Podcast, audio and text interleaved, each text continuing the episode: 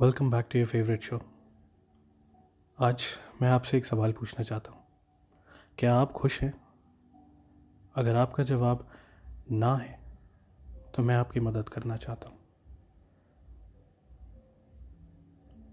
मैं भी आप ही की तरह अपनी ज़िंदगी की कई सारी तकलीफ़ों की वजह से खुश नहीं था। और इस बात को जितना ज़्यादा सोचता था, उतना ज़्यादा उन तकलीफ़ों में घिर जाता था। ये खुशी एक ऐसी चीज़ है कि हमें रोज़ एक ऊर्जा देती है, एक एनर्जी देती है कुछ अच्छा करने की, कुछ काम करने की। पर जब हम खुश नहीं होते, तब कोई भी काम हमें अच्छा नहीं लगता। हमें कुछ भी करने का मन नहीं करता।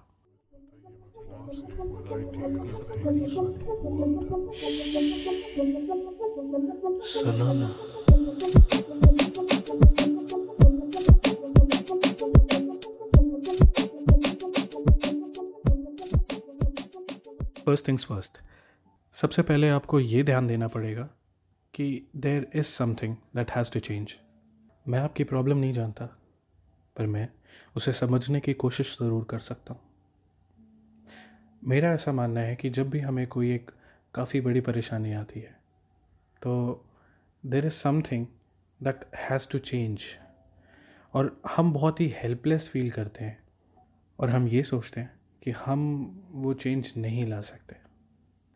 इसका जवाब हमारे भीतर ही छुपा है। हम सब में एक पावर होती है अपने अंदर के नेगेटिव थॉट्स को कमज़ोर करने की। हमें कुछ ऐसी चीज़ों पे फोकस करना पड़ेगा जो हमें उस नेगेटिव थॉट से दूर ले जाती हैं। तो बहुत ज़रूरी है कि अपनी ज़िंदगी पर हम दोबारा से एक कंट्रोल ले आ पाएँ। ये हम कैसे कर सकते हैं? हम वर्कआउट कर सकते हैं। हम कुछ किताबें पढ़ सकते हैं या कोई भी ऐसी हॉबी कर सकते हैं जो बचपन से ही हमें बहुत ही पसंद हो। जैसे कुछ गेम्स खेलना या फिर कहीं बाहर जाना या कुछ भी ऐसा। वैसे अभी इस लॉकडाउन के समय पे बाहर जाना तो पॉसिबल नहीं है बट घर पे रहते हुए भी हम ऐसी बहुत सारी चीज़ें हैं जो कर सकते हैं, जो कि हमारी लाइफ पे वापस से कंट्रोल लाने के लिए हमारी मदद कर सकती है।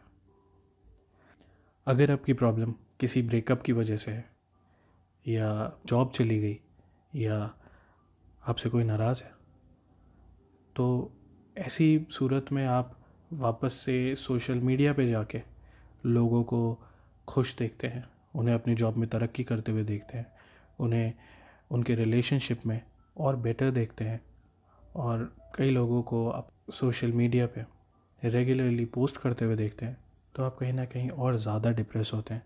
क्योंकि आप कॉन्स्टेंटली उनसे अपनी ज़िंदगी को कंपेयर करते रहते हैं। एक फेक इमोशन के साथ आप कुछ पोस्ट डाल सकते हैं, जिसमें आप दुनिया को दिखा सकते हैं कि मैं बहुत खुश हूँ अपनी जॉब से, अपनी ज़िंदगी से, अपने आसपास के लोगों से। पर आप सच्चाई से दूर नहीं भाग सकते और ये तरीका कहीं ना कहीं आपको और डिप्रेस करेगा। मैं आपसे रिक्वेस्ट ये करूँगा आप सोशल मीडिया इंटरेक्शंस बहुत ही कम कर दें ना के बराबर कर दें। और उसकी बजाय लोगों से आप टेलीफोनिक कन्वर्जेशन करें या आमने सामने बैठ के बात करें। इस लॉकडाउन के समय पे ये टेलीफोन करना या वीडियो कॉल करना is much more possible than going to somebody's house आप सोशल मीडिया से थोड़ी सी दूरी बना लें, क्योंकि वो काफ़ी ज़्यादा डिप्रेसिंग हो सकता है। और कहीं ऐसा तो नहीं है कि आपके ऊपर इतनी ज़्यादा रिस्पॉन्सिबिलिटीज़ आपने ले ली हैं कि आप पूरी तरह से टायर्ड हो चुके हैं। आप स्ट्रेस्ड आउट हैं। मैं आपको सजेस्ट करूँगा कि जो चीज़ें आपके लिए ज़रूरी नहीं हैं, आप उनसे आज ही दूरी बना लें। कुछ टाइम में आप देखेंगे कि आप थोड़ा बेटर फील करते हैं और आपके सर से काफ़ी सारे बोझ उतरेंगे। कई बारी आपके रिश्तेदारों के या आपके जानने वालों के, आपके चाहने वालों के कई सारे ऐसे काम हैं जो आप टाल नहीं सकते। पर आप खुद को भी तकलीफ़ नहीं दे सकते। हाँ ये दोस्ती, ये रिश्तेदारी सब ज़रूरी है। पर आपको उनकी रिस्पॉन्सिबिलिटी का अपने ऊपर बर्डन नहीं बनने देना है। आपने ये भी देखना है कि आप जितना भी काम लेते हैं, जितना भी लोगों की परेशानियाँ दूर करने लगते हैं, उसमें कहीं आप अपना कोई नुकसान तो नहीं कर रहे?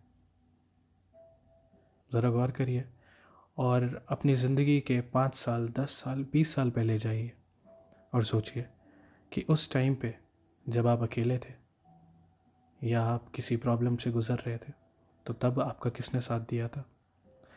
या क्या करके आपको उस प्रॉब्लम से छुटकारा मिला था? वो कोई स्कूल की बात हो सकती है, वो कॉलेज की बात हो सकती है।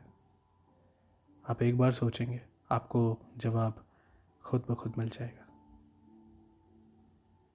क्योंकि आपका नज़रिया ही आपकी सच्चाई है।